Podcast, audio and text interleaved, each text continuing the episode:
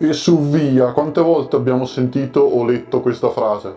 Io sono il primo ad essere contro sistema, ma mi piace analizzare i fatti in modo approfondito e non con il classico approccio da bar che va tanto di moda sui social. No, le bici non costano come una moto. Basta guardare un catalogo di qualsiasi marchio di moto per vedere che esistono vari livelli di prodotto. Si parte dallo scooter, non so, 100 di cilindrata, proposto sui 2500 euro, e si può arrivare fino ai 30.000 e oltre per i modelli sport e touring. Nelle bici invece partiamo dai modelli base sui 500 euro, ottimi per zappare il terreno coi denti, fino ad arrivare ai 9.000 euro circa. Negli ultimi tempi si è riusciti a sdoganare il valore di 10.000 euro, ma sono bici sinceramente utili più che altro come eh, motivo di arredo in salotto al posto della classica testa di cervo imbalsamata. Uè, ma hai visto che mezzo che tengo dietro la giacca dell'Armani?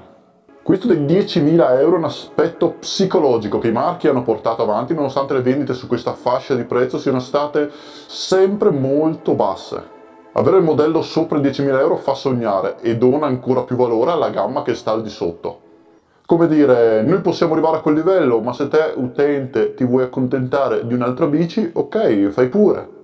Pura legge del marketing, far desiderare un oggetto. E magari l'utente controvate con un uh, io il top di gamma non lo prendo, costa troppo. Mi accontento del modello da 7000 euro, pensando di averla fatta in barba al marketing.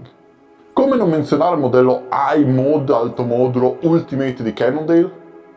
Sempre proposta a cifre altissime, anche in periodi non sospetti, ma che spesso in catalogo veniva presentata in versione renderizzata, cioè al computer. nemmeno una foto dal vivo perché forse non era stato prodotto nemmeno un modello alla stampa del catalogo, ma faceva figo mostrare il suo valore inestimabile. Questo dovrebbe far capire che le bici sì, costano tanto, ma non come una moto.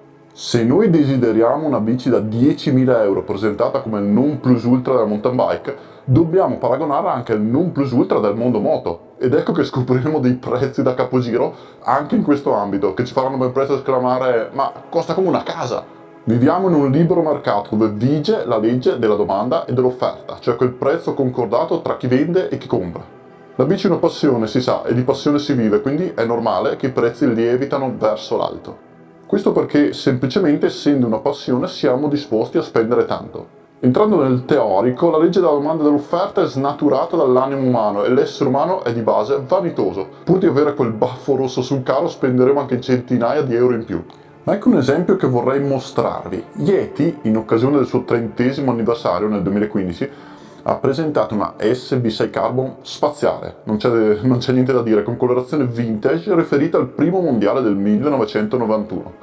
Un vero spettacolo per gli occhi, sarei bugiardo dire il contrario. Però poi arriva il prezzo, 9.000 euro.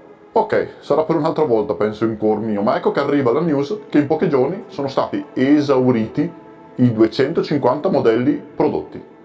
Cinque anni dopo, 2020, memore del risultato, Yeti presenta la stessa colorazione per il 35 anniversario del brand, ma stavolta sul modello RC Carbon Front. La quantità viene diminuita a soli 100 modelli e il prezzo sale a 10.000 euro. Vabbè, 9.999 per la precisione. Ben 1.000 euro in più della SB6 nonostante si trattasse di una front e anche qui in poche ore la vendita si chiude.